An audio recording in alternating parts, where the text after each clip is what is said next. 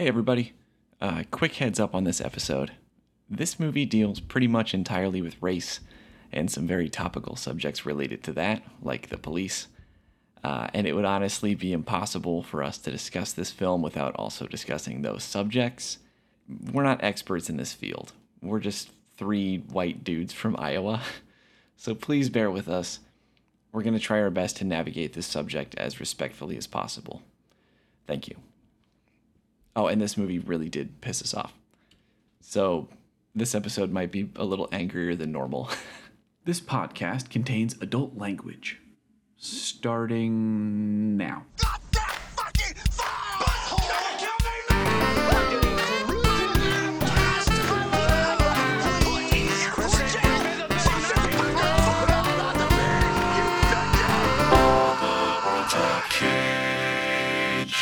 Hello, and welcome to another episode of All the World's a Cage, the podcast where we suspiciously surveil Nicolas Cage's, at times problematic filmography, one movie at a time. But it's not just a podcast, y'all. It's a disaster waiting to happen. Dance with us through a minefield of tone deaf lunacy. Marvel with us at, at a time where Nicolas Cage was billed higher than Samuel Jackson. And join me, Jeff, as I personally get fitted for a gold tooth because, you know, awesome. Tonight, we're watching the 1993 buddy comedy crime movie Amos and Andrew, a film that definitely, definitely, definitely, definitely would not get made today. no, God in heaven, no, absolutely not. I don't even know how this movie got made in 1993. I yeah, Jesus Christ. I, I I mean, you said it was like a buddy comedy, and it is, but I I was kind of like halfway through writing an intro when I talked to you, and I called it a race relations slash police brutality comedy, which is pretty much what this movie is. Holy shit! Yeah, they're trying really hard to make you laugh at something that isn't funny. I dude. And like we said in the intro, we're gonna try our best to navigate the uh, this subject with as much tact as we can. Um, please pair with us. Yeah, this is obviously a tricky subject. Um, we're gonna do our best. Uh, you know, if we say anything wrong, you know, tell us. Like, I, I, I like learning things and correcting my behavior. Yeah, I'm gonna, I'm gonna have to apologize. I, I just picked this one because I remember seeing it on Jeff's shelf and being like, yeah, I don't know what that one's about. Yeah, no, I, we, d- I don't know what that one's about. But now that I'm like looking at the the the movie, like the poster, you got Nick Cage in a wanted poster, and you have GQ magazine with Samuel L. Jackson on the cover. Yeah. Which I didn't get. I didn't. I didn't pick up on that. Uh, Boy, what that was about yeah. until the movie so started. in this movie, uh, Samuel L. Jackson is the fictitious uh, author, playwright, lecturer Andrew Sterling, um, who is like, you know, a Black issues author, basically. Yeah, he's like yeah, and like a, a lecturer. He has like a PhD in um Cultural anthropology or something like that. yeah, yeah, yeah. Um, and he has just bought a new house on this like gated community. Basically, it's an island. Uh, they they say a bunch of times throughout the movie, and uh, things go awry for him because everyone's fucking super racist all the time. Yeah. It's I mean it's supposed to be like the Hamptons, but they don't ever say that it is. It's just supposed Nantucket to be some Islands. place up north. It's like a nice It's island. just um and and you know, this movie is like they said, we didn't know. we just kind of were like we when we pick a movie, we try to bounce around the eras a lot, you know. So we did like Valley Girl, which was like 80s, and then we did Primal, which was modern, and then we did I forget after that something in the 90s, and we try and bounce around. Um, Yeah, it, not just time period too, but also like you know genre and tone and quality. You know, like yeah, a good movie than a bad movie. You know, so we're trying to balance a lot of metrics. And this one, literally, we're just like, none of us have ever even heard of this. Okay, let's do it. I've got, I Yeah. bought it on DVD because I, you know, bought a bunch of his movies on DVD that I haven't seen yet. uh huh. And uh, whew, Yikes! Wow. I- and I was not surprised that there was no special features on this disc. Yeah. What what else do you need to know? Nobody, nobody wants to talk about this one, including me. Um, just a heads up, you are about to hear three white dudes choose their words very carefully for about an hour. So, Yeah, so well- we could sum this movie up for you guys, but how about you just go and go onto Spotify or maybe even like uh, YouTube and type in Sir Mix-a-Lot. yeah, uh let do we want to uh buck tradition here and do our behind the scenes segment first? I don't know what you guys are talking about. Okay, so The did- credits. Did, you watch the credits or did you just throw the DVD into the sun as fast as you possibly could after? Yeah, no, I I closed the window pretty much immediately. As soon as I knew the movie was over, I got out. Okay, Like, Oh, Man, you missed- okay, well then let me tell you, you fucked up big time because the ending credits uh is a song by Sir Mix-a-Lot written specifically for the movie called Suburban Nightmare. Not suburban, Jesus Suburban Nightmare. And it's pretty much like a shitty Sir Mix-a-Lot retelling of the entire plot of the movie. Like it's literally is it's not like it's not like echoing the themes that are explored here. It's just No, beat by beat. it's just a baby. move. It's literally it's like Abel's got a shotgun and I've got a frying pan. Like literally. So um They were like, this is a delicate subject. This is, you know, this is a tense subject. And this is a tense time for this. This fucking uh, Rodney King was just the year before. So they're like, we need to make sure we can find someone who handles this with subtlety. What's what's that big butts dude get? Yeah. What's he a doing? hip hop artist that's known for subtlety and nuance.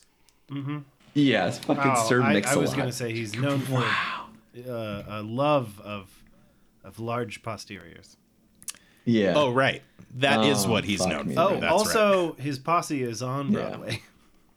So uh, basically, because nothing else about this movie really interested me, uh, I just dug around to see if there was any print copies of this song. Uh, which so there there was no official soundtrack for this movie released. Really? Yeah, shocking, I know, but. The song Suburban Nightmare is included on the Rhino Records uh, compilation "Whoop Here It Is Hip Hop Hits, uh, alongside songs such as Pu- Push It by Salt and Pepa, That's a good uh, song. Informer by Snow, Rapper's Delight, of course, by the Sugar Hill Gang, Wow. and Whoomp There It Is by Tag Team. And this song, those are all and- like classic this songs. And song. this? Yeah, and so if you want to get a CD that has all of those great classic songs and and also this one, And this one. it is available on eBay for a combined buy it now and shipping price of five dollars and eighty cents. So I'm can- gonna buy that right now. you can go ahead and pick that up. Supplies are limited. Yes, I have to imagine the two copies that are available for sale on eBay are probably the last two copies of this CD that will be ever sold to anyone ever. So, Ever. If wow. Um. Okay. I let's. I'm just gonna bite the bullet here. If you haven't seen this movie before, here's what it's about.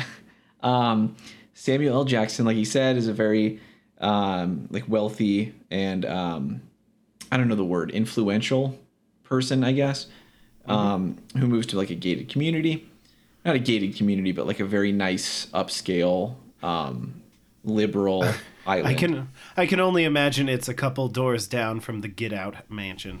Yeah, like I drew that comparison a bunch of times when I was watching Yeah. this movie. Same. And um he moves in over the winter and his neighbors don't know that the their old neighbors are gone, so they see him in the house. Old neighbors were white, so they see a black guy in the house. And they're like this couple is supposed to be like liberal progressive people but they are still like subconsciously racist you know? So they call the cops. The cops show up immediately assume the worst that it's like a hostage situation and they shoot at sam jackson um because they think he's holding a gun and he's not he's holding his car keys yeah, he's trying to turn off his car alarm, which uh, Brad Dourif in like basically blackface. He puts he rubs dirt on his face and Yeah. and the oh Josh, I'm so sorry, buddy. We're gonna So- make it through this together. You didn't do right. it. Brad Dourif did it. I know. But he he he rubs this dirt on his face and the police chief just looks at him and is like, dude. And he's like, What? It's night ops, chief. It's Yeah, it's it's it's weird because it's like a blackface joke, but like, it's it's like they're making a joke about blackface being stupid. Like, you know what I mean? But anyway, Well, I mean that's that's like the whole thing that's going on in this movie. Th- to be clear, this movie is not like sending the message that you know it, the cops' responses is in any way warranted. It's Right. very clearly coming down against that. Yes. It's just delivering it in a way that is intended to be comedic. And I mean, I don't know, maybe there was a point, you know, in our lives where I would have laughed at this movie, but oh my god, it, that point is dead and buried. Like it just, I was just immensely uncomfortable the whole time. So like, yes, I was like, yeah, I, mean, yeah, they're making a they they're just making a joke out of a very uh, serious Yes. subject matter and not. They're, it's not funny enough to Mm-hmm. work. Like, I I read the Roger Ebert review for it like 15 minutes ago. Watched the movie like earlier this afternoon, uh, but I wanted to see what people thought of it at the time. And um, he says in in his review, he says it's not a joke that a lot of people are going to think is that funny, which is really Yeah, well said. true. Like it's the movie's actual plot and concept is not inherently in my opinion, it's not inherently problematic. It's about, you know, rich white liberals thinking they're not racist, but they really are, and a bunch of racist, incompetent cops who do illegal shit to try and take, avoid taking responsibility for police brutality. Um, Sam Jackson's character isn't like a caricature, and he could have been. Um, Giancarlo Esposito's character sort of is. He's like the Al Sharpton analog guy. He's kind of it's that's a little not great. yeah, yeah. and I mean, it's a bit part, like it's a smaller part, so it, you know, but yeah, it's it's pretty cartoonish. I mean, it, like the movie is presented in a cartoony way with the like mm-hmm. goofy prospector who brings his bloodhounds and stuff. Like, so it's not it's not like as out of place at least. I mean, but th- that's like that's what I'm saying is that the the actual plot, like content of it, is not problematic. I don't think, but it's the way it's portrayed that is right. This sort of subject matter is really serious, and you can't make a fucking like odd couple screwball comedy about this fucking subject. Like, there's the part when Sam Jackson is at the end of the movie, he says, like, don't you think I should be allowed to set up a stereo in my own home without being mistaken for a thief? And it's really serious and very dramatic, but the score is this like corny fucking like sitcom jingle. It's that's the which is the whole problem with this fucking movie. It's like Yeah, mus- music composed by Richard Gibbs in this film includes a fucking jaw harp to give you a picture of Mm-hmm. Yeah, when he's of how running from cartoonish Bloodhound. is. Yeah, like the movie could have been if this was a drama and they played it completely straight i think it would have been fine and i think if they had done the comedy um in like a darker way if they'd been like angrier Yeah. about the comedy and they hadn't portrayed it as like screwball uh then i think it probably would have been maybe not fine but better but it's just because it's supposed to be like like you as the audience you're supposed to be like look at this funny mix up yeah. I Yeah. I mean, th- obviously this is the sort of subject matter that's going to be best tackled by, you know, a black director or a black screenwriter, you know, in in this case we have neither. because it's the same Uh, guy E, e Max Frye, yeah, E Max Frye, you know, which I mean, and I I don't know, I can't speak. I imagine that in 1992, 1993, uh, you know, black directors probably weren't, you know, super commonplace in like m- mid to high budget Hollywood movies. So When did uh when did Do the Right Thing come out? before this, 1989, I think. Yeah, okay. So I mean, yeah, you're right. Like and that was I think that was like an independent movie. Yeah, uh, definitely. I mean, this movie had a $17 million budget Wow. and uh, was distributed by Columbia. You know, this is Castle Rock Entertainment and New Line Cinema. So this is, it was a, a big movie. First of all, huge flop and absolutely blasted by the critics, which Yeah. makes fucking sense. It makes sense. But I mean, this was like a full fledged Hollywood. Damn. And you know what? There are it, weirdly parts of this movie that I thought were like really like socially conscious for the time or even like for now. Like when they talk about the sheriff doing stuff because he's trying to get elected.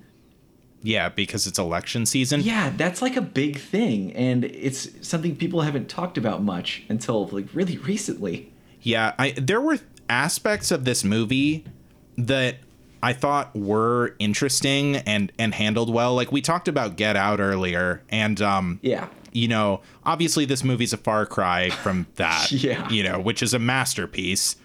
But the things in this movie that work uh, reminded me a lot of it. Like the couple, the Gilmans, uh, portrayed by Michael Lerner and Margaret Colin.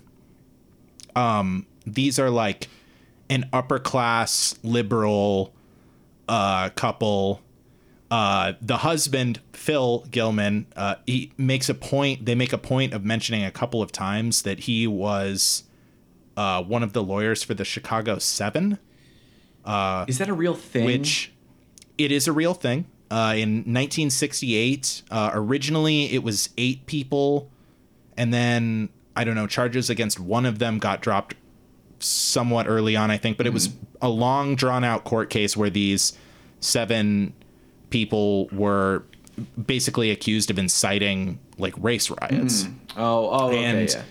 and and they ended up event you know they were charged first they were found like not guilty of inciting a riot but the judge charged them all with contempt of court they had to go back to court those charges end up eventually getting dropped you know so in the end basically they win but it was like a super lengthy drawn out highly publicized court battle. So this movie you know supposes that this you know fictitious character Phil Gilman he is one of the lawyers that worked on that case back in 1968 so this guy is like a liberal you know it's the same it's the exact same thing in Get Out where the father is like oh I would have I would have voted for Obama a third time.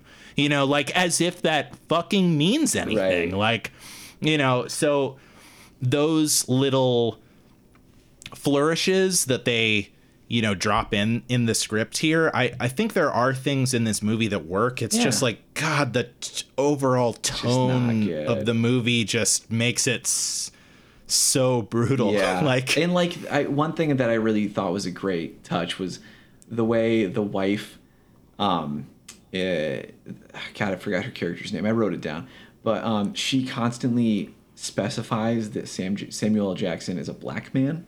One time, her her husband is talking to a reporter, and he's like, "So we saw this man," and the wife goes, "A black man," like specifies it, Mm-hmm. and that just reminded me of all the times I've been talking to somebody, like a a coworker or like a cousin or something, and they've been telling me a story, and they've slipped in like, so, and then this black guy walks in, and I'm like, do I need to know that? You know, like, is that is yeah that relevant to u- the story? usually not Like, you can't- it's usually not You can't just be like a guy. Like, I do I need to? Am I, do I need to be aware of that? It just like there's a lot of little touches like that where I was like, this movie's pretty smart for how fucking stupid it is. Yeah. I mean, like, they took a huge risk on the core concept of how it was going to be presented. Um, and I don't know, maybe, maybe there's a joke I'm not getting here. I mean, I know they're invoking this famous radio program, Amos and Andy, which is a radio program that ran from like the 20s through the early 60s that was two black men are the main characters and they were portrayed by white actors. And eventually after running for like a super long time, it eventually got like canceled because, you know, there ended up being backlash to you know the, these people playing characters outside of their race on a radio program. So maybe I mean, I don't know. I guess I should have done more research about this before we started recording, but maybe it's I I don't know what the I don't know what the tone of Amos and Andy was. Maybe they're trying to echo Probably not great. Oh, I I'm sure it's not Probably- great. I'm Probably as, as delicate as like a sledgehammer. Oh, Jesus Christ, man. Uh, no, I thought the same thing. I meant to look into uh, Amos and Andy and see what it was about, but uh, I forgot to. Um, I, I mean, I, I read about it a little bit, but I mean, I just couldn't. You know, I'm I'm thinking about it now, and I'm like, maybe the comic, like the like comic strip tone of this movie is supposed to like echo that. But I mean, come on, I wasn't gonna fucking just listen to a bunch of Amos and Andy. Like, you can't possibly expect me to do. We already we make a podcast where we watch all the Nicolas Cage movies. Isn't that enough punishment for me? haven't we given you enough? And also, when did Amos and Andy get uh, canceled? When did you say that was? Uh, 1960, I. Think. So then, like, what's the audience? Like, if if you're really referencing that, should, can you really reference like a a radio show that got canceled 30 years ago Yeah. have that be like a joke? Yeah, that's that's a weird way to put it, but I mean, Jesus, yeah, that's fucking weird. Um, Yeah. 30 years is a long time. Uh, yeah, and uh, especially when it's like, I don't know, just some weird caricatures on a radio play or something like that is, like, this is a leap to a mar- large budget motion picture, like you know. Yeah, it's it's strange. Seems. man.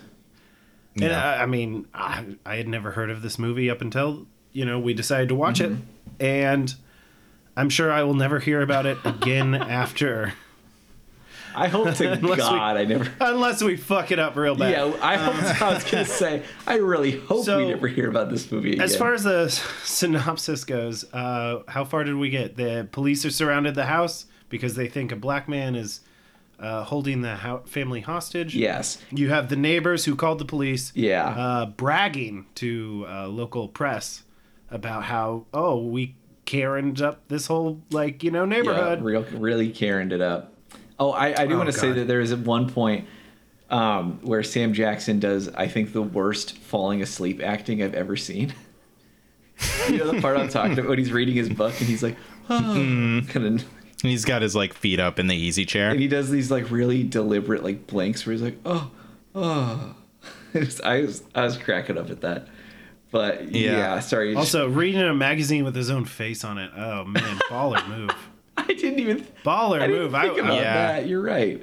Uh, yeah, that's. I mean, that's tight as hell. I would definitely be framing a magazine that had a picture Oh, of me on it for sure. yeah. Um. Yeah, yeah. Uh, His uh, Samuel Jackson's uh, acting in this movie, I think, is is pretty on point. And this Yeah. is um, before he had really broken through. Uh, this this is a year ahead of uh, Pulp Fiction, which is basically his breakthrough into, you know, successful movies. At least this uh, was his second leading role after appearing in National Lampoon's Loaded Weapon, which is like their par- parody of the Lethal Weapon series. So Which is not bad. I've got to Not bad. watch that. It's great. It's it, it's it's great. I had never heard of it before, but you know, the old National Lampoon movies generally generally make me laugh. I'll admit it. I I think Chevy Chase is funny.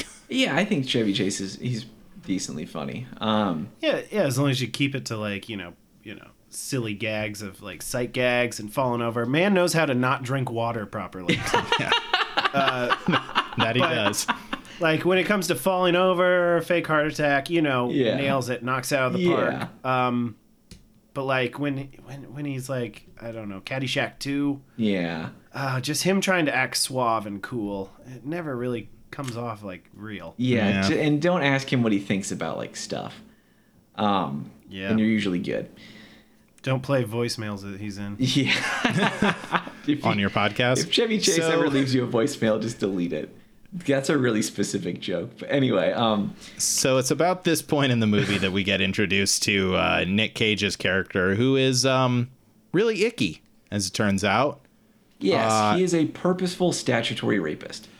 Yeah, and when they first introduce that, it's like I don't know. They I, play it as a joke. Well, and he Well, and he yeah. says he's like, I didn't know she was seventeen. You know. yeah. and and this is the time in a in America where there's still pop songs about how you you know she was only 17. Yeah, wasn't that like a Winger Yeah. song? Gross. That was that was Winger, right? They had a song that was called like Seventeen. Oh well, maybe I don't know. Probably. I, I- mean, I there was were just- like a bunch. Ted Nugent has one. I'm pretty sure. Right. Yeah, I was thinking of like um, Rick James or you know. Wow, there's a what is it lot of these. Or some There's shit. so like- many of these. Why are there so many of these? God. Yeah, it's just like ah, gross, gross. If, yeah. It, it was like commonplace. So But then he, of course, like delivering that line, he like smiles, and you see this big ass gold tooth, and I'm like, okay, that's cool. okay, yeah, the gold tooth was awesome. it looks pretty cool. Uh, And I gotta, I I, loved gotta it. admit, it's pretty great. Yeah, but any so he is in the local jail. He um, is not from the area, uh, but he got arrested there, so he's in like the local jail. We're introduced then to also the police, who are not great. Uh, there's the police chief, who is an awful human being, and there's Yeah. Brad Dourif is like a bumbling idiot who I actually thought was really funny in this movie. Like, yeah. When he sets off the car alarm, yeah, the first time, second I was just like, did he trip? Did that look like he hit his head? I was, I was laughing at that. And then Yeah, the I- second time was, I was just, I was like out, la- out loud laughing, laughing. It was, uh, Yeah, it I, was la- good. I laughed pretty hard at the second one. Yeah. There's Yeah, like a second bunch of funny fucking jokes in this movie, which sucks because this movie fucking sucks. yeah. Well, I you know what are you gonna do? I mean, I like we we weren't laughing at the badness, you know. I don't know. I, I don't know. You play off the they play off all the cops as like just bumbling idiots. Yeah. it's like Right. incompetency, but yet it's an election year, so you gotta Yes. you gotta just do whatever you can, whether it's in Yeah. within the confines of the law or not. Most likely not. God, that was just it's such a convoluted plan. It's so convoluted. They yeah, want tell- to tell get us the Nick plan. Cage. They want Nick Cage to break into the house, tie up Samuel Jackson or Sterling to. I thought they were asking him to kill him. Like I thought I was not very clear on that, and I was just like, "This is this is unnerving. Actually, this is fucked up." yeah, I was um, like, this is super dark. Yeah, Yeah. And then I'm- he gets in there, ties him up, but then they like, you know, chat for a little bit and they're clearly not friends at this point, but they are like learning more about each other and mm-hmm. then I just kept thinking like he's just going to say something where it's like, "Oh yeah, the police chief told me to come in here and do this." Like, you know, like I thought that would have been like the first thing that happens. Yeah, but he has to not tell him, right? Because that's the whole thing is that he's going to ba- basically their plan is he's going to he's going to fake kidnap him and then he's just going to give himself up and the cops will just let him go. They're like, "We'll haul you back off to jail and then we'll just put you on a bus to Canada and you can fuck off into the night." And we won't tell anyone about this. We won't tell, you know, we won't show your face. We won't use your real name.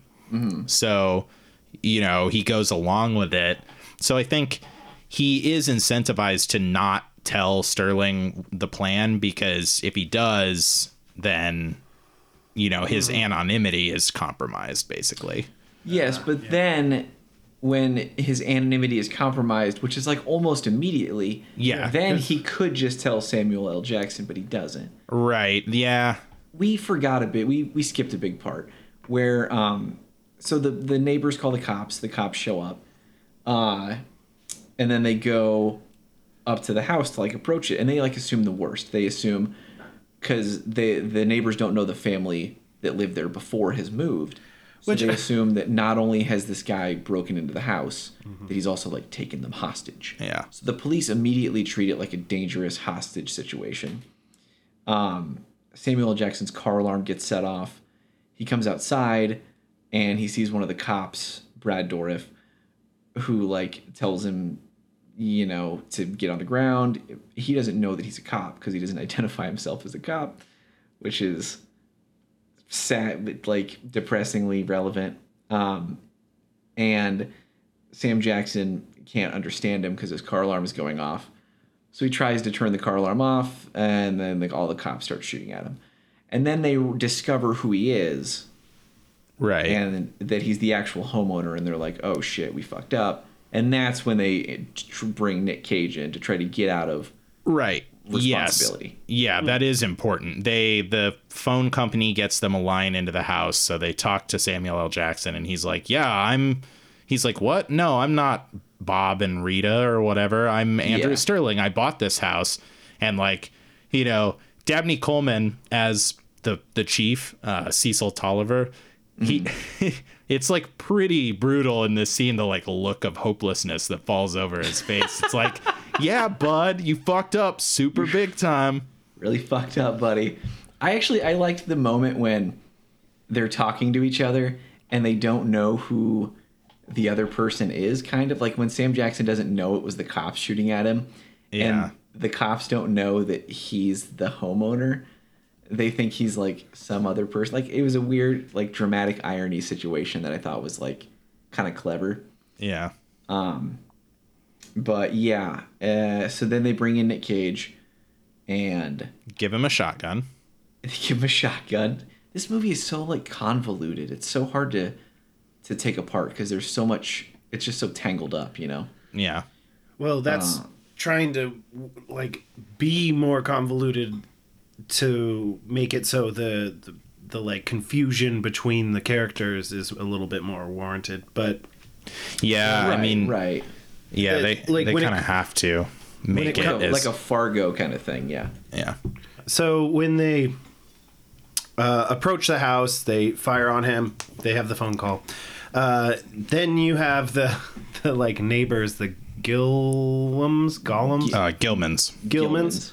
Um, they they uh, of course like go to the first press like you know person they see, someone with a video camera, and are just bragging about how they called the police on a black man. Yeah, I did what yeah. anyone on this island would do. That's an important line. yeah. that is a very important line. And he, Yeah, Jeff pointed yeah. out he had uh, recycled a line that he said to the cops, where he says, "When you see a black man with stereo equipment, you know exactly what's going on." And he said that to the cops, and then recycles that line to the to the press, where it's just like, "Oh, this asshole thought that was a cool thing to say." Yeah, yeah. fucking dipshit. Again, this was a year after Rodney King. Jesus, dude. Yeah, And then yeah, I I mean, uh, like that makes it. I mean, obviously, like you know, watching this movie in 2020, you know, following all of the outcry after George Floyd's death and stuff, all of these protests, you know, that have spread across the whole country and the whole world, it's it's gonna feel super tone deaf now, but it probably felt just as fucking bad in 1993. Like. uh, That's Yes. absolutely wild to me. Like, Yeah. That's why you play up the like incompetent cops because they're like I mean, you know, when he falls over for the second time, I was like, where's the cue the slide whistle? Like, you know, Yeah, for where's the banana peel? Like these guys are Yeah. cartoonishly stupid.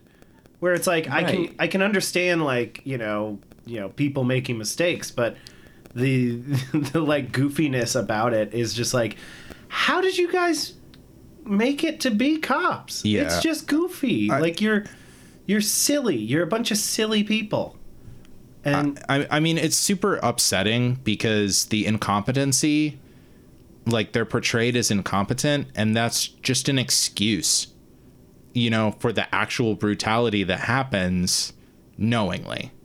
Like, yeah, it, yeah. it, it, it makes it come off as like a fucking boys will be boys fucking bullshit, you know?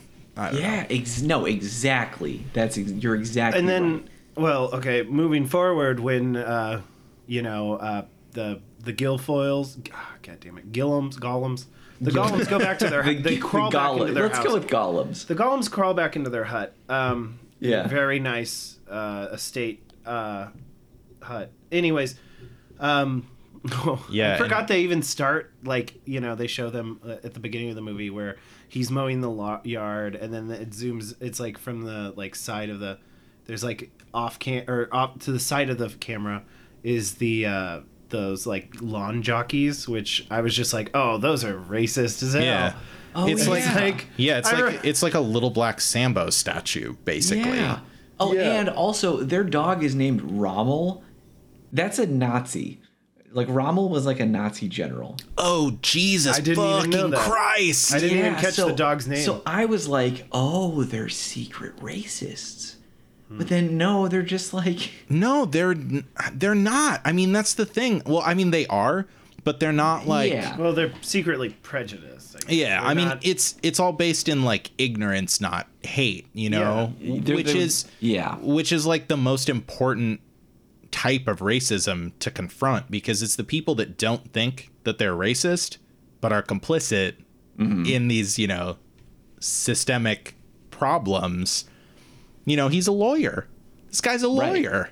I love also there's a funny part when he's like he's he talks about how his like in his past he represented you know the Chicago 7 and then he talks about like fighting for people's freedoms and then his wife is like he is mostly personal injury oh, now Oh, he yes, is. yes. Now he is. and he goes yes but I would love the, the opportunity to fight for constitutional right Yeah, fucking Yeah, and it's like, it so out your he's- fucking ass. He's a glorified ambulance chaser. You fucking Yeah. kidding me? So they get back to their house, and uh, he lights up a big, giant fucking joint and starts It smoking it. Wasn't that big? I don't know, fucking Again. big him. like, look, he- Sean's over here joint shaming yeah, whatever. we Joint shaming. I'm not kink shaming. Like, hey, I mean, if you want to tie somebody up consensually, go for it. Go for it. yeah, but that shouldn't just, be the just get punchline. just get that skinny, skinny joint out of my face. yeah, get that tiny little joint out of here. Fucking kidding me. yeah But yeah, he he he smokes weed, and then is like, he's like, I'm gonna, I'm gonna call the uh, news stations. There's no reason this shouldn't be on the eleven o'clock news. You know, which you know, thankfully ends up being a good thing. In the end, their presence or whatever, it makes it harder for Tolliver to sweep his fuck up under the rug. But Yeah. like, you know, it's just another one of those little things where it's like his fucking privilege. He just can't. He's like, I'm gonna talk. Uh, you know, we we're gonna go after we call the cops. We're gonna go back down to the house and talk to the cops, and then we're gonna talk to the press, and then we're gonna talk to more press because this is all about us. Yeah, we called them. We called them. We know all the things that are going on in this neighborhood except for Yeah. who the fuck moved in. Yeah. you don't know that your good friends skip Oh, town. also, when they say that it's like they're good friends, I just was like, well, they clearly weren't good enough friends to tell you, oh, we're moving. Bye. Because you know what? They anymore. probably fucking hated you. yeah, Yeah, that's why they didn't say goodbye. Okay, whatever. Sorry. So yeah, so then oh, there's also a scene where an independent reporter tries to interview a cop, and the p- chief of police literally looks at them and says, "Fuck the First Amendment." Yeah, he does. He does say that. And that, I think was supposed to be also on that tape. That This had. fucking oh Yeah, that is oh. that is on the tape. So I think It's like like- oh, you're totally right. It's like the very end. He's saying to him, like, I'm gonna have to cons- confiscate that tape, and the like, you know, schlubby fake reporter guy is like, "Isn't that against the First Amendment?" He's like, "Fuck the First Amendment. Give me that tape." yeah, and I'd Yeah. be like, "Fucking take it, motherfucker." No, that's Yeah, can't can't recommend that. Can't you do they would that they would be like, okay. We will. So then, um, yeah, uh, Nick Cage um, then goes into the house and like ties Sam Jackson up, and there's a, like a short period of time where Sam Jackson doesn't know the situation. He thinks that because he doesn't know who was shooting at him, he doesn't know it was the police. He just knows Yeah. it was somebody. So he thinks it's Nick Cage now, that which is like the whole plan. Um, and they have like a bunch of conversations, and you learn more about like who um, Sam Jackson is. And this is where you learn that he's like like a lecturer and an author and a playwright and stuff. And this is also the moment when I was like, I knew the whole movie was just going to be about race. I'd been kind of hoping up to this point that they'd veer off, that they would, you know, look away, that they would blink and just not do it. But as soon as he said that, I was like, yeah, this whole fucking movie's gonna be about race. God Yep. damn it. And it was. And it was. Um, yeah. And then, um, I don't remember exactly how. I think Nick Cage starts watching TV, and he sees himself on there, which breaks the deal. Yeah, because all the press shows up at this point. He's literally he's on the phone with Tolliver, and Tolliver's like, "Okay, come right out." And then Brad Dourif comes up and is like, "The press is here, the real press." So, yeah, then then the plan is off. Mm-hmm. And uh, Amos Odell brings Samuel L. Jackson outside, pointing the gun at him, and and demands that he be given a ransom of a helicopter and one million dollars. And then he'll you know, leave in his helicopter with his million dollars, and that's his new plan. I Which he like, totally knows how to fly, by the way. Yeah. I did like his line about that, where he's just like, "Isn't that what everybody wants? Um, some money and a way to get the hell out of here." I mean, yeah. I was like, yeah. yeah, okay, sure, yeah. I mean, he's not like a heavy thinker here, you know. Yeah. And there's there was a funny line around this time where um no, actually I think it happens a little later, but this is one of the few moments where I laughed out loud during this movie. But there's this scene where um Sam Jackson is confronted by their neighbor's dog and is like uncomfortable about it. And there's a whole history there in American history. If you don't know about it, look look into it. We, I'm not going to get into it here because I won't do it justice. But look into it. There is a lot. Yeah, there's Um, connotations for sure. Yeah, and this movie knows it. But- I mean, especially the fucking dog is named after a Nazi general. I did not catch that at all. if, well, at first I was like, I thought the subtitles were wrong, and it was like Ronald, and but then later they say it really clearly, and I was like, nope, it's just a Nazi dog. Um, yeah. But yeah, Sam Jackson is uncomfortable around it, and he mentions like, you know, he he kind of uh, implies the the like racial component to it, and Nick Cage looks at him confused and says completely deadpan. He goes, "Dogs are colorblind," and I was like, "That's pretty funny." Yeah. Well, yeah, I, I I liked Nick's line here too where he's like the Samuel L. Jackson is like I can look at this dog and I know that he doesn't like black people and Nick Cage is like, "Well, I know one thing, if you don't shake his hand, he won't like the next one that he meets." And I was like, yeah, "Yeah, I I guess, man. I don't know. That seems like a crazy oversimplification, but I mean, I Right. get I get it. yeah, and then Like, I get it, Emax Fry. Like, you know, it's I don't you don't you don't even hear Nick Cage's that's- voice saying it. It's just one of those lines where you're like, yeah, okay, I get Yeah. it. I mean, the- there- the writer. There might there might be a reason why you know Max Frye only directed one movie. Yeah, I was thinking that, and I didn't want to say it, but I can see why some people after this movie came out were like, "Let's not give him another one." Let's talk a little bit about Nick Cage just in this role. Okay, yeah, let's do that. Um, boring, right? Who cares? Yeah, he's not anything special in this one. I I, I didn't Yeah. care at all.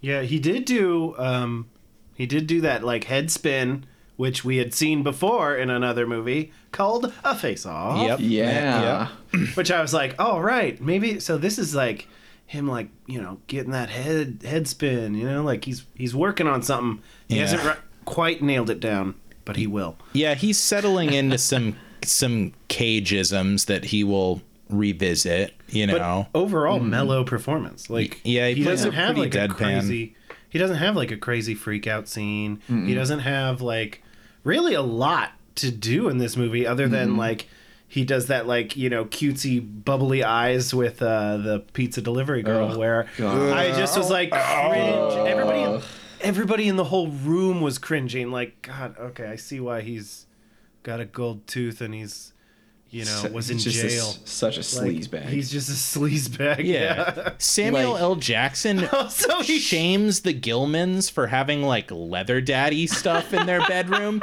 but he doesn't shame his new friend for being a pedophile. Like, yeah, and and I I totally thought because when he's talking to the pizza girl and he goes, he's like, "How old are you?" And she says 17. I thought he was at least at least that he was gonna be like, "Uh, I shouldn't. You know what I mean? Like that. Like that. He- at he least gets her- that. He gets her number. But no, he's immediately like, he's like, ooh, really? Yeah, he Ugh. leans in for a kiss at one point, and I wanted to throw myself off a bridge. Yeah, It's- I thought like when he got th her number, he was just like, "Oh well, okay." He'll be like, "I'll call you in a year." No, no, he doesn't say Uh, that. He just like he just like licks his chomps and like is just like, "Oh, gross." Also, He- he, shakes that pizza, which drew drove me crazy. Yeah, what the fuck was that? Who shakes a pizza? That cheese is all up on that top cardboard. Yeah, disrespectful. Yeah, he turns it horizontal. Yeah, as, Or as vertical. as a pizza man myself, I can tell you that he treated that pie with immense disrespect. Like nobody was gonna eat it afterwards. It's like No. a pile of crust and cheese in the corner of the box. Yeah, he Yeah. just chucks it out of the way too. Like, Yeah. I just like, like, yeah. It doesn't he at least want to eat a fucking pizza? yeah, it might be the last thing you eat, dude, because Yeah. you know that there's crazy cops that are just like fully down to shoot you at this point. Yes. Like, Um, eh, yeah. So at some point during this, the police chief comes into the house. Mm-hmm. And oh, and you know, Pretty much- yeah, yeah. Yeah, well, yeah, we've kind of gotten out of order here a little bit. We've talked Yeah. about some of the stuff that happens when they go to they sneak out and go to the neighbor's house. But basically, before that, uh, Tolliver is like, okay, well, fuck it, I'm just gonna come in and get him if he's not gonna come out because he's not gonna actually shoot him. He's not a killer, and I know that. He's gonna come in and get Nick Cage. Yeah. Yes. Yes. So he goes in and he's like draws a gun uh, on Nick, and he's like, you know, hand him over. Like I know you're not actually gonna shoot him, and then just super casually drops the slur. Oh, the hardest one. Yeah. And and then says like we don't want him on this island anyway. I was like, I it, that like blew me out of my seat when I, when he said that. I know because I thought that they were just going to go for the whole everyone, the neighbors, the cops, all of them. I thought were going to be presented as the sort of you know quote unquote benign racists. Yeah. You know what I mean? Yes, exactly. Yeah. I thought that's where the movie was headed, and then he's just like, "We don't even want him on this island," and I was like, "Whoa!" Like, also also in that scene, I thought he was just straight up gonna shoot both of them. yes. Same. I, I like I thought that was where it was going, and it very well could have been, but Yeah, it's a I frying mean- pan to the dome. Thank you, Samuel. Or Yeah, it, like the, it's and how fucking like goofball is that for that situation? He gets hit in the head with a frying pan, like bonk, haha. It could, it, it, I'm surprised we didn't have a coconut sound effect. yeah, I mean, it was okay. So the and like birds around his head when he wakes up. You know, he's like, oh, oh, oh," he's got like a big bump. yeah, God, fuck this movie. the Oh, he does have a big bump. well, I mean the. Oh, that's true. He does. You're right. Yeah. the, it, it was about this point in the movie like it, the literal frying pan bonk to the dome knock him out it was about this point where i was like okay i get it it's a- it's gonna keep happening it's gonna be mm-hmm. more and more cartoonish i got mm-hmm. desensitized enough to it to the point where when the bloodhound keeper hillbilly shows up on this upscale resort island Okay. Yeah. that I like didn't even bat an eyelash at it. You know, I was just like, okay, yeah, this is happening now because this is the tone of the movie Huh. that they went with.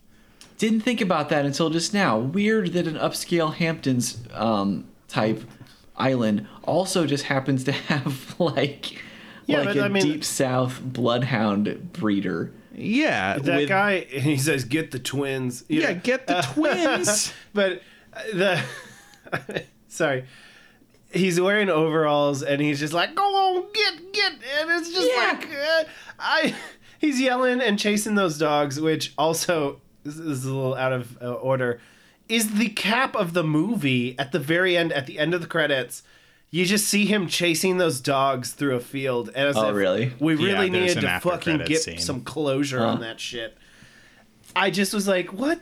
Out of all the things you could have done, that Yeah. was what you thought we needed more of. Good on I, you. Okay. I, like, hey, remember this? Oh no. Oh god. yeah, Yeah. Uh, but it. hey, every you know, you think those high end people or like rich people are gonna clean their own clogged toilets? No, that's what that guy's there for. That yeah, you're probably right. He's like the handyman of the island, probably. Yeah. But Okay. also uh, Alright. keeps fucking bloodhounds because they're the droopiest, funniest looking dogs. Are they mean- the funniest looking dogs, man? Well, let's talk about. I want to. Let's talk about this instead. Dude, Are you sure I- about that? any dog you look like you just deflated partially? I'm always like, yeah, funny looking. I mean, there's pugs. There's Yeah. Okay, look at corgis. Corgis are contextually Corgis. hilarious because they're Yes. herding dogs. They're bred to herd sheep, and their legs are so teeny. They're tiny. Have you ever seen? I'm I'm positive I've made you guys look at this before, but um, I just want to talk about anything else instead. So, have you guys ever looked at uh, pictures of corgis bred with other dogs? Yeah. It's Yep, the, it's the best. It's I just have. it, it just looks like the corgi shape, Just abominations. that's what it little is. little stubby legs, and then like whatever the other dog is. Yeah, with other dog color patterns just Poodle hair. xeroxed over the top of them. Have Exact- you seen yeah. the husky corgis? Oh Yes. shit! Oh, wild. man. yeah, I want one of It's so those. It's, Frickin' it's the majesty of a of a, like a husky, like you know, like a real like wolf looking dog, and then some stupid little legs. They're the best. They're so cute. I love them so much. I just I want to hold a thousand of them. oh, there. Anyway, so Okay, enough enough on the corgi tangent. that was a good break. Uh, yeah, that was nice. Um, Samuel L. Jackson knocks the sheriff out, and they tie him up, and then they leave together. It's a the situation at this point is kind of unclear, which I didn't like. It's Yeah, not like sure. he's a host. Samuel L. Jackson's still a hostage, kind of, but now Yeah. it's just like there's just like a gun in the room. You know what I mean? Like it's not like he's sitting on one side of the room and Nick Cage has like a gun pointed at him. They're just like hanging out. Yeah. And there's just like a gun next to them, a bu- like a bunch of times. Yeah, basically, like Amos Odell ends up, you know, because I'll, I'll just jump at a little bit because we already went over some of this Mm-hmm. stuff. Basically, they get into the neighbor's house, Yeah. and a, and a couple of different times the cops blunder their way into thinking that they're still in the original house. So Yes. they're just they're in the neighbor's house.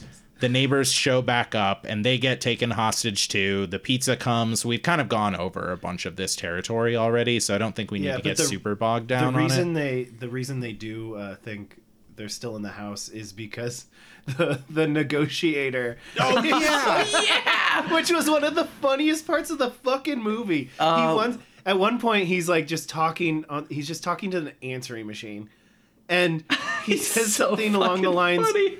I had I had a bunny named Flopsy and um, I loved him, but we had to. He scratched me, so we had to take him back to the pet shop. But I really wanted a pony. Yeah. Just like what? He's played by he's played by Bob Balaban, which um, if you've ever seen Christopher Guest movies before, He's in all of like them. all of them. He's just He- like confessing his heart's problems. yeah, it was it was machine. really funny. Yeah. Yeah. Definitely one of the most genuinely genuinely funny parts of the movie for sure. Yeah, that and I also thought the car door locking bit was funny when Sam Jackson is in the front seat locking the doors, and I'm I'm getting ahead, but you know the part I'm talking about. That's fine. Look, we're almost at an hour already and fuck Yeah. this movie. Uh, like we we can jump around a little on this and, one. I If we try and summarize, I mean, it would we're only like a third of the way into this fucking movie. eh, I mean movie's so convoluted. Yeah, I, I mean we've jumped ahead to some parts, so I would argue that total we've covered more than that, but I, I just don't. I, I don't know. Look, like just if either either you watched this movie already in preparation for listening to this episode, and if you did, hey, I'm sorry. We fucked you over super bad on that one. hey, it's not our fault. You That's should. our rec- bad. You guys need to recommend movies for us to watch, or we're just gonna keep picking them at random. well, actually, gonna- spoiler alert. We uh, we do have a request this week. oh, what is it? Uh, Forrest Cochran has requested the film City of Angels. Thank you, Forrest. So, All right, uh, Forrest, That's, you're our winner. that's going to be our next one. Can't be worse than this. And and again, oh, dude, don't say it. It And- might happen. and again, Uh, yeah, to, to anyone listening right now, uh, he he got that on one vote to zero for every other movie that's ever existed. So again, super super easy right now. If you've got a bone to pick with a particular film, you know, let us know. We'll do it. Like We'll we want. I it. mean, we'll we'll we'll just pick them. That's fine too. But you know, if you have ones Yeah. that you want us to watch, we we look forward to. uh Yeah. You know. And if you don't, we're gonna pick one even worse than this. yeah, that's a threat, and I'm willing. I'm to tired of asking. We're threatening now. It's possible. We got It's to 11, man. Yeah, I know the one. I know the one that is worse than this. It sucks, man. I don't want to watch that movie again. okay, We're let, us just do it. Let's just give a peek behind the curtain. There was this movie that we were gonna do a few, I don't know, probably four or five episodes ago. Um, and I, I think it was instead of Primal. We switched to Primal because Yes. it's like the same era. right, and it was called Two Eleven, and it's like we didn't know anything about it. We just knew it was like an action movie. Can We I got- sell it got for you? Can I sell it to you? But like, Yes. as if it was a better is- movie th- than it is. Is this your Sean's elevator pitch for 211? All right, all right. Here we go. Okay, Fade in. what's your favorite part about Blue Bloods? Uh, it's it's the cop. It's it's a family of cops with with great facial hair, and they just love their family, their country, and stopping terrorism. that is my favorite part. I love it when people tell me an elevator pitch is what I like. Yeah. So and then when the elevator pitch is about another movie. Imagine that. also, we've got like we've got a, a angry hit team of militia, like military dudes that ha- are just doing whatever they want for money. And one of them is played by Nick Now- Cage's son. Now they have the opportunity to get millions and millions and millions of dollars. What do they do? They shoot the guy instead, and then and then they just rob a random bank. Okay. Is- Okay. Bing, we've reached the 20th floor. Dude, I'm sorry. I'm going to pass on this one. Come on! I only need a twenty-two You- million dollar budget. You can tell us a little bit more about it when we get to the episode. I don't know, next fucking year. Like, Yeah. at least, okay, so in this movie, as tone deaf as it is, what they land on at least is police brutality bad, not justified, bad shouldn't happen. Yes. Yeah, the movie's clearly against that. 2 211 doesn't really reach that fucking same conclusion, y'all. Oh, boy. It's straight up propaganda. Propaganda? It, it was Yeah. buck wild. I love that. it's a great word. That's a Yeah, great Sean, word. Sean Sean taught me that one. That's Great. a- and I That's learned great that from a one. coworker. I love it, man. Um, Yeah. yeah. so we watched the trailer for that movie. We picked it and we were like, great. And then we watched the trailer and we were like, oh. Th- I think it was Yeah. right around um, after George, George Floyd got murdered when it was like really, Yeah. like it was like that week. So we were like, let's not do this one. Yeah, let's, Let's watch not, a let's not movie do this about one as long as Trump's president. Yeah, let's, let's- just not do this. Yeah, let's let's- watch a let's let's- watch a movie about a, a bad tiger instead. We're gonna we're not gonna do that one until things have calmed down. So in other words, we might never do that movie. hey, look, let's do it. We're gonna do it because Yeah. we can fix it. We can still fix this country. You can always You're uh, right, You you're can always right, just use right, that right. my, my elevator pitch as the episode. I mean, we, what we could do is you guys ended up watching the movie. I haven't.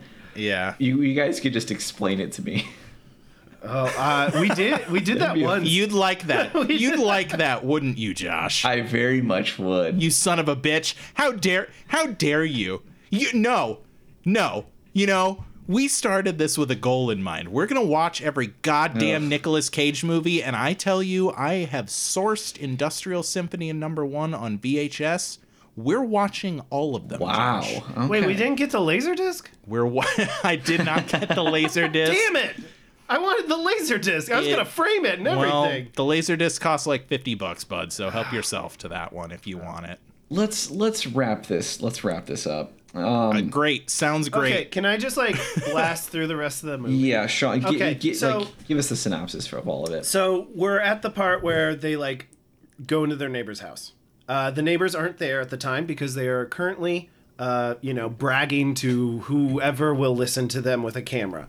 Yeah, Uh, yep. They rummage through the house. They find a bunch of weird uh, uh, I mean, a, a, a wonderful drawer full of interesting toys. And sex grease. I thought Oh, that yeah, that was big also funny Bob. that they just look at each other. Yeah, but I also was Well, like, yeah, do Nick- you think? Nick like holds the drawer open. He like start. He's like holds it open and like looks over at him until he, he's like he's like come check this out. You know. he like holds it open extra long to make sure that Sterling sees it. Yes. Yeah. And then um, also it's like a nice like foam cutout of like each each toy has its own like little house. Yeah. And it's Yeah. like I was just like foam core. I was like, damn, that's like that's like I mean, that's some uh like good planning, I guess. Like I mean Yeah. That's a good props department. you know what it was? damn. Because they looked, the props people probably looked at the drawer and they were like, you can't see the, like, if we put the stuff in the drawer, you won't be able to see it. So they Yeah. were like, Yeah. we got to put it, like, in a display case. if it's just a pile of like fake dicks, then it's like um it's uh, we, they might get confused on what that is. Yeah, the Yeah. sex grease canister keeps rolling over, so it's illegible. Yeah. Oh man. Anyways, I thought we were gonna do this fast. Anyways, Sorry. I just we can't gloss over Yes. the uh, sex grease. yeah, I mean that's like Can't. one of the other good parts of this movie. So uh, we, I'm glad we and, talked and about we're not the dildo yucking yums, drawer. man. We're not here. No, to yuck no. your yums. This kink shaming part. I mean, it's part of the time. They were like Yeah. all about like, hey, you got a weird thing. You like wearing underwear that isn't really for your gender? well, whatever. You're kind of a weirdo.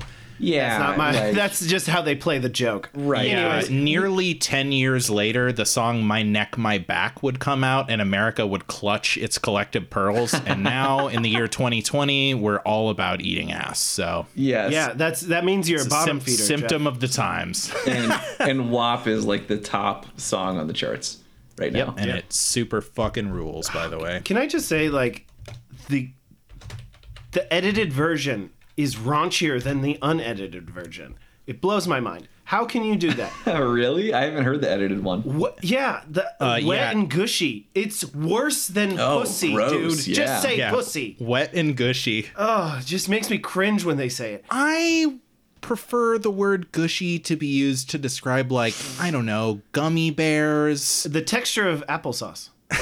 And just those two things. yeah. and even food, that is a hard sell. Anyways, Yeah. moving on. They like, you know, go through their shit. They end up smoking like Nick Cage smokes a little roach in the ashtray. Then they come home.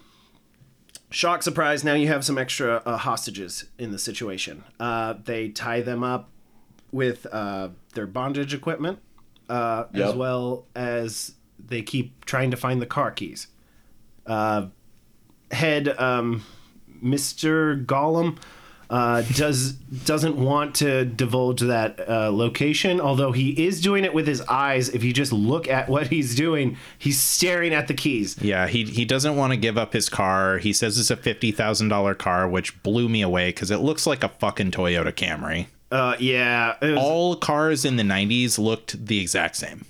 Yeah, you're right. It's true.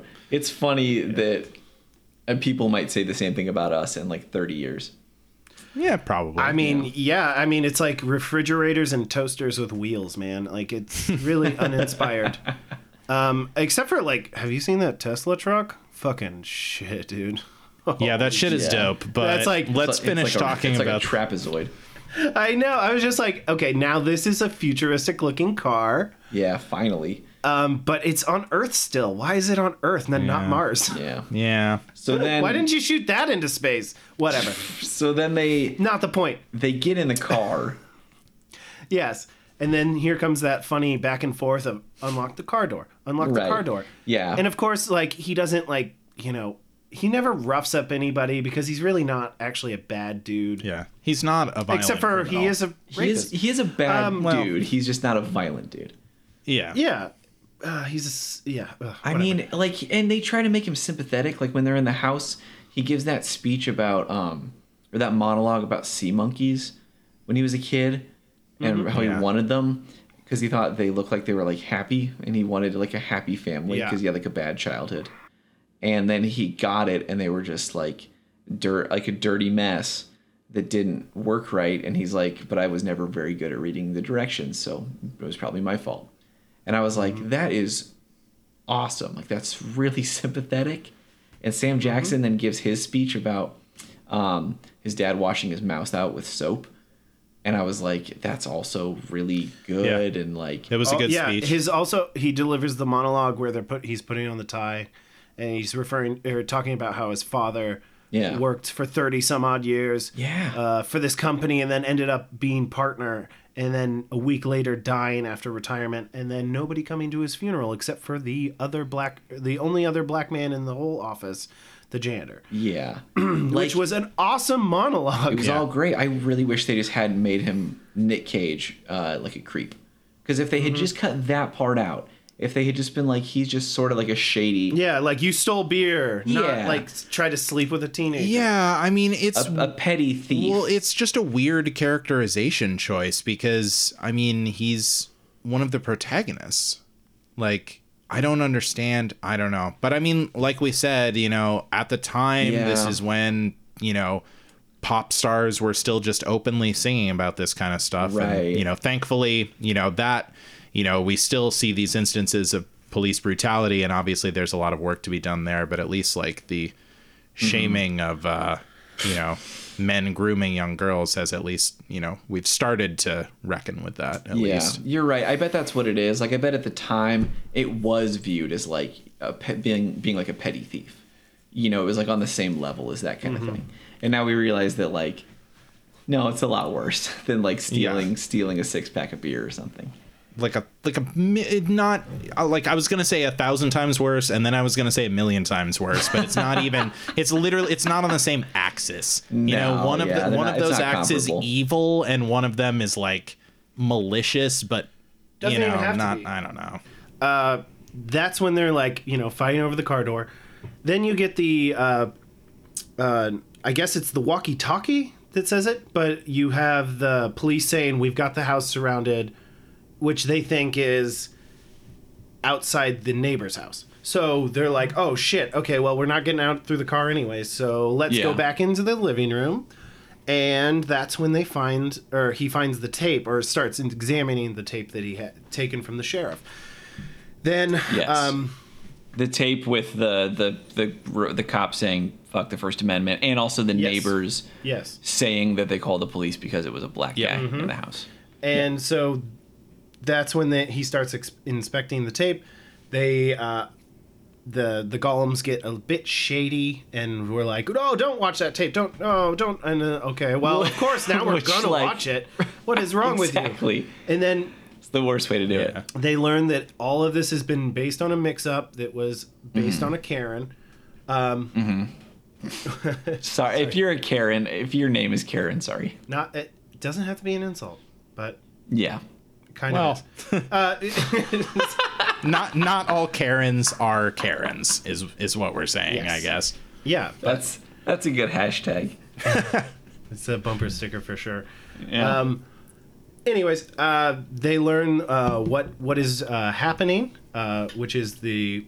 Then they actually talk a little bit more about how well maybe he was kind of like you know set up, you know, Yeah. to take the fall, and then that kind of builds more sympathy between the two.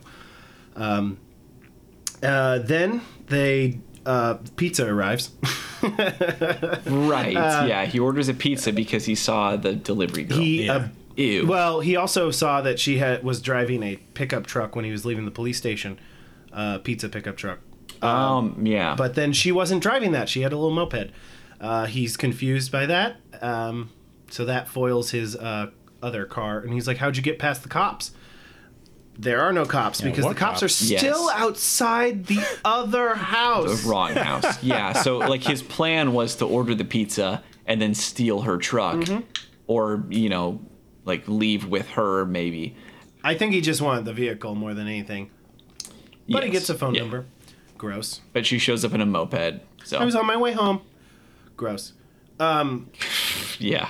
anyways, uh, they he uh, abuses the pizza, uh, sends her on her way, but with uh, the tape, and says, "Give that to the like I guess the first press you see." Which I would have Yeah. been a little bit more specific and say, Maybe one of the vans Yes. with a satellite dish on top. yeah, one of the one of the good ones. Not just a sedan with an old dude in it. Well, it's like okay, that old Just guy that plays she the does. what? Wow, do we know his name? Uh, I've seen him play No. like multiple like cooks in a galley. Like you know, he's like he's like a weird ship captain, or not even captain, just crew member that's been like I don't know. I swear he's been in Pirates of the Caribbean or something. But moving on. oh, probably yeah. Uh, that uh, sorry, wait, where were we? Pizza lady goes away. Uh, takes Yeah, off. pizza lady goes away. Um, Um, they, tr- uh, yeah, he gets the car keys and pretty much takes off.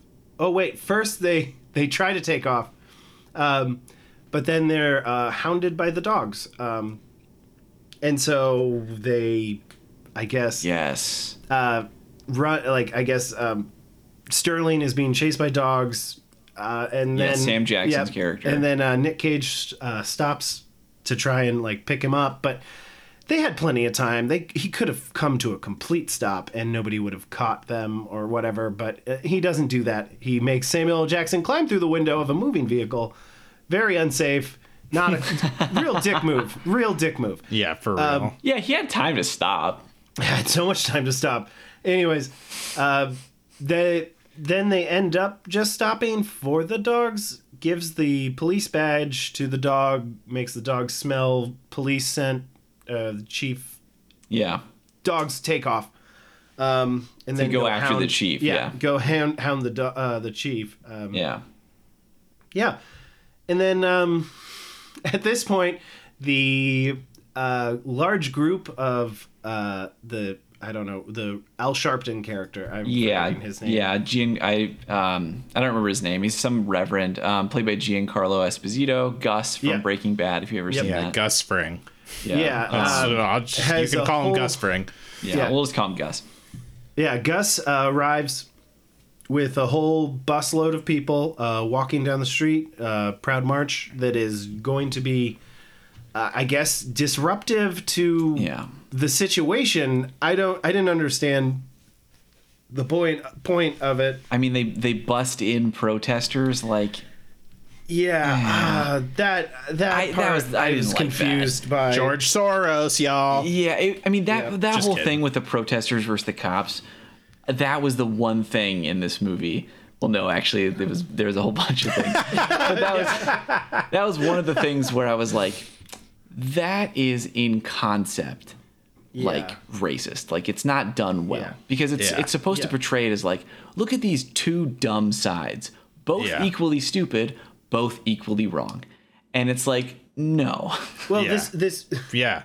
this movie keeps pointing at, uh, to the like fucking liberals like Yeah. like It's- as it like it's like yes there's inherent racism but like Yeah. the constant just like talking shit about new york liberals Mm-hmm. being like you know that big city like you just want everyone to be gay married and smoke weed and it's like poor like it was poorly done uh, but they end up setting the house on fire The, yeah, the in- protesters struggle with the cops and accidentally like the Yeah, because they are demanding Yeah. that they they say Sterling's in the house. The police are saying no, he's not, which I guess they should know by now, but I'm still not entirely sure. But Yeah, I think they just learned. and so they're kind of tussling with the uh, protesters. One of the protesters ends up setting the house on fire. Yeah, and then you have uh, Gus um, walking away and saying something. Can you believe these people? Like, you, dude, you guys are the ones that set the house on He, fire. no, he says like his like wife, I guess, or whatever the Yeah, lady I- that's with him is like is wife, like yeah. look look what just happened. You set the man's house on fire and he pretty much just like audibly gulps and then like disappears into the crowd. I mean that's ba- that's basically what happens. and disappears from the movie. He was completely irrelevant. Didn't need to be a part of the story. Yeah, Yeah. I, I don't know. I mean, it. Yeah, that whole thing and the final, you know, like when Nick Cage and Samuel Jackson are rolling around on the lawn, they're basically like, they come to the conclusion that, like, okay, racism is real, but maybe it's not as big of a deal Yeah. as Samuel Jackson thought it was. Yeah, Nick Cage is basically like he bas- he, I mean, he says like you just see it everywhere, right? You see every you just see everything is racist, right? If anything bad happens, it's because of race. Yeah. Um, and Sam Jackson, they get into a fight. Um, Sam Jackson gets the upper hand because of hay fever, which had been referenced previously. Fresh cut grass. Fresh cut grass. My Achilles heel. And then Sam Jackson basically says, I think almost verbatim, he says, some of what you said might be right or might be true. But, and then he says the line about, shouldn't I be allowed to set up a stereo in my own home without being mistaken for a thief? Which And I was like- yes. Yes. Yeah. But, Yeah. um, Yeah, I mean, I, look, like maybe in 1993, you know, Max Frye thought, "Hey, maybe I'm right. Maybe we're maybe we're on the tail end of racism. Maybe we're about to wrap up this whole thing." Well, as it turns out, nope, they didn't. No, it is depressingly timeless. Apparently, like I wonder if this movie would have, if if I would have enjoyed this movie more, if you couldn't have made it yesterday. You know what I mean? That was, I mean, that's the biggest bummer about it. You know, it's almost 30 years old, and it's like, wow, Yeah. this is still shockingly relevant, still completely tone deaf. Yeah. But like, the fact that there's so many things that resonated, oh man, what a drag. This sucks. I know. I there were a bunch of times where stuff happened, and I just went like, "Yep." like when the cops just started shooting at him, I was like, "Yep, yep Yeah. Pretty much." Um, Okay. Yeah. And then um. Okay. Sean, yeah, Sean, get us out of here. God, I'm I'm in a hole right now, man. So getting back, getting back to it. Okay. So they have a home. they they have a touching moment uh, where they acknowledge that hey you know what it's that real avenue q moment everybody is a little bit racist and some people a lot more than others but i- inherent racism is real and it is very much like you know still alive in america today yeah. so Yep. that's just a fact you gotta grip with grip with Yeah. um, but uh, so at that point, you have Nick Cage driving off into the sunset, yeah. Uh, or I guess uh, that's not where the sun sets. Uh, it's south. He drives south because this this dumb motherfucker still doesn't know where Canada is. he's also, so- he's, he's so on an dumb. island. He's on a fucking island. Where is that road going? He's Anyways. so dumb. He literally drives past. He's trying to drive north to Canada, and he drives straight past a sign that says south. Well, he turns Yeah. out of the parking lot. Regardless, yes, he he doesn't know where the hell he's going. It's not to Canada. And then Roll Sir Mix-a-Lot. I And- think oh, and and Well- or sorry, uh, Samuel L. Jackson uh, goes, I guess, to his house, or he goes to the docks or ferry. I think he I think his wife was coming to the island, so he went to the dock to meet her when she like got off the ferry. and then it ends Yeah. on a joke, which is, which is just like, oh, so how's the new house? And he she, he just says something along the lines of, it's gonna need a bit of work. Not- Yeah. Oh, by the way, honey, um, somebody set it on fire last night. Yeah. Turns out it's going to take 30 more years of work at least. It burned down because of racism. And then it's like funny music, like like sitcom. Like picture the music from like a, a sitcom special episode.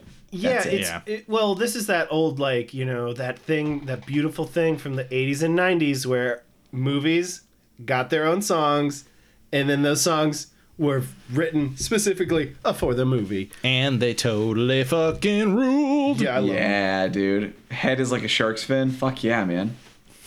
That's the one from Deep Blue Sea. It's a Yeah. rap LL Cool, LL J Cool made J. about fucking sharks. It's great. Oh, yeah. that's like the one that, whenever you talk about this concept, that's the one that always gets brought up. And there's a fucking reason.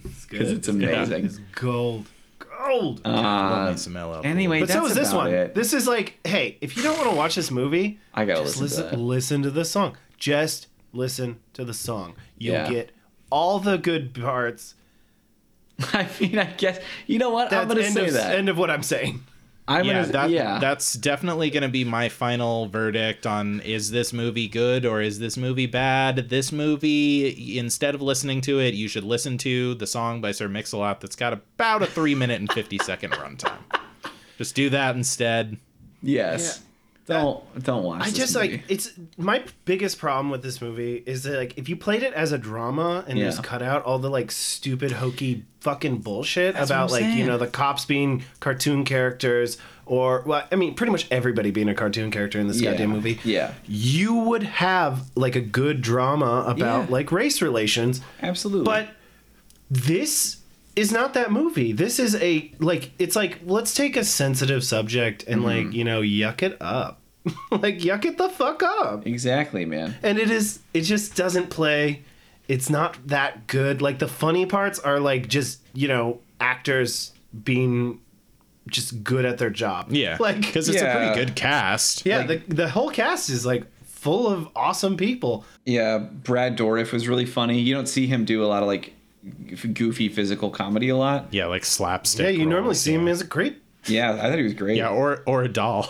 Or a doll. one of those doll. We talk about Brad Dourif a lot on this show. Well, Chucky Okay, sorry. I talk about Chucky. I'm not talking about Brad Dourif as much as I'm talking about like Mark Hamill.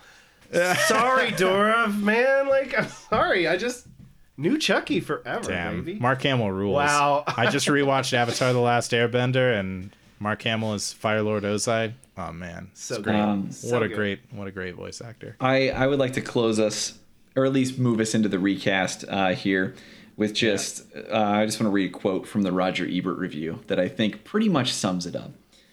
Um, he says, "This is not a joke that will seem very funny to a lot of people, and." Although the movie strives mightily to teach its lesson, which is that you cannot judge a man by the color of his skin, the humor is undermined by the sadness of the basic situation. The movie is not bad so much as it is misguided. Uh, which I think pretty much sums it up. Yeah, definitely. And well said. Yeah, Yeah, absolutely, man. It's not. It tries to be funny, but it can't because it's just like you can't. Yeah. This is just isn't funny.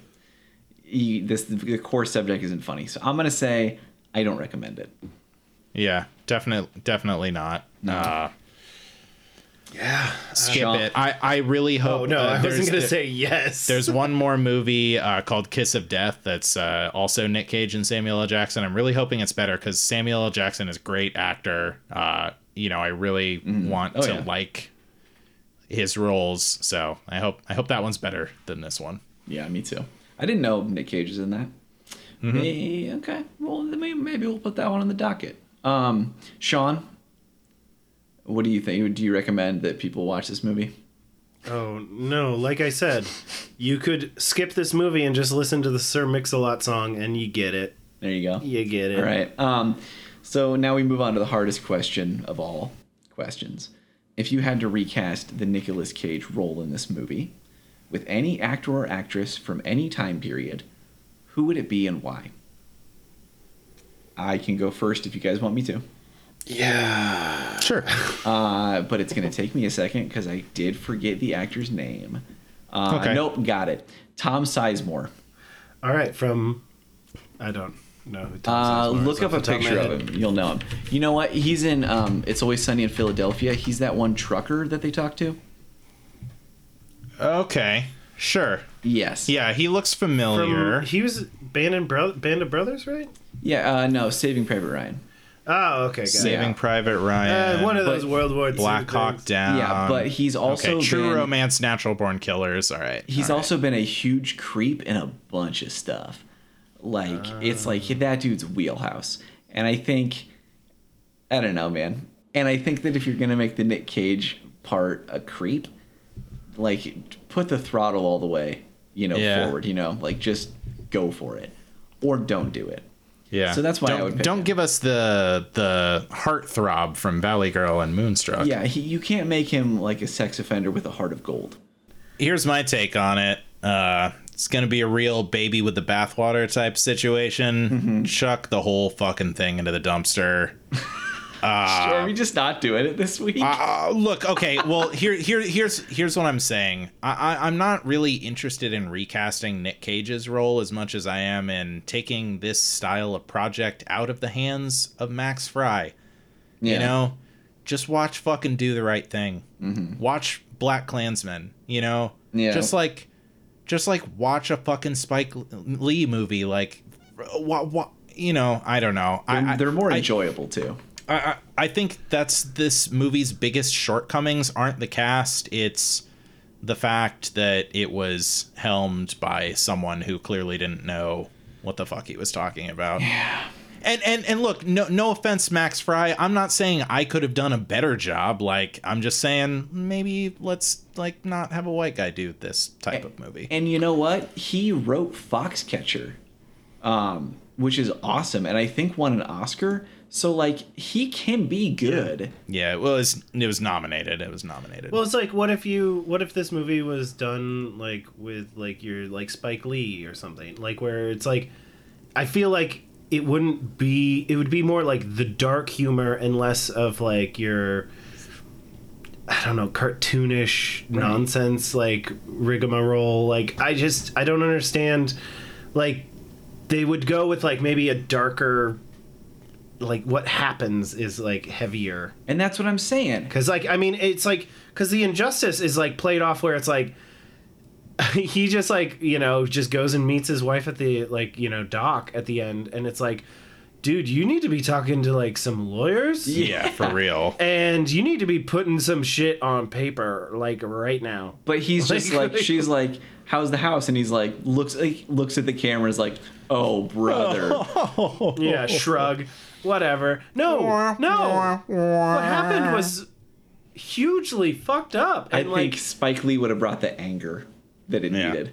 I just yeah, and so I mean, if you're gonna recast Nick Cage, I mean, I do want to say my usual, but I, I mean, You want to do that to your boy?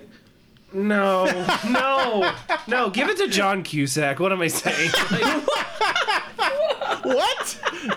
like, I mean, What did know, he do? Well, What did I, John I, I just Cusack feel like to you? I just feel like if you had John Cusack being like a scummy dude, you could still have John Cusack hitting on the pizza lady, and like it would be like maybe play better.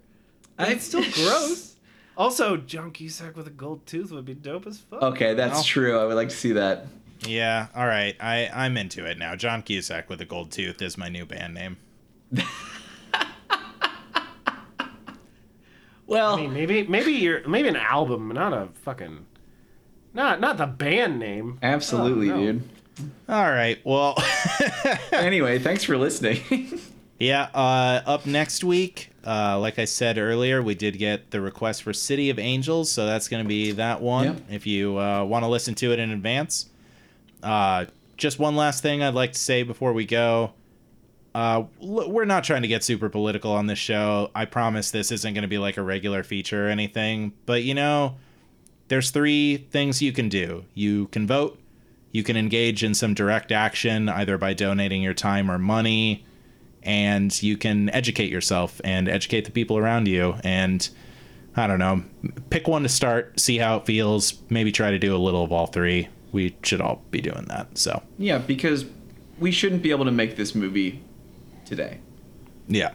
And that's it. No joke this time. Bye. Bye. Bye. That was still kind of a joke, though.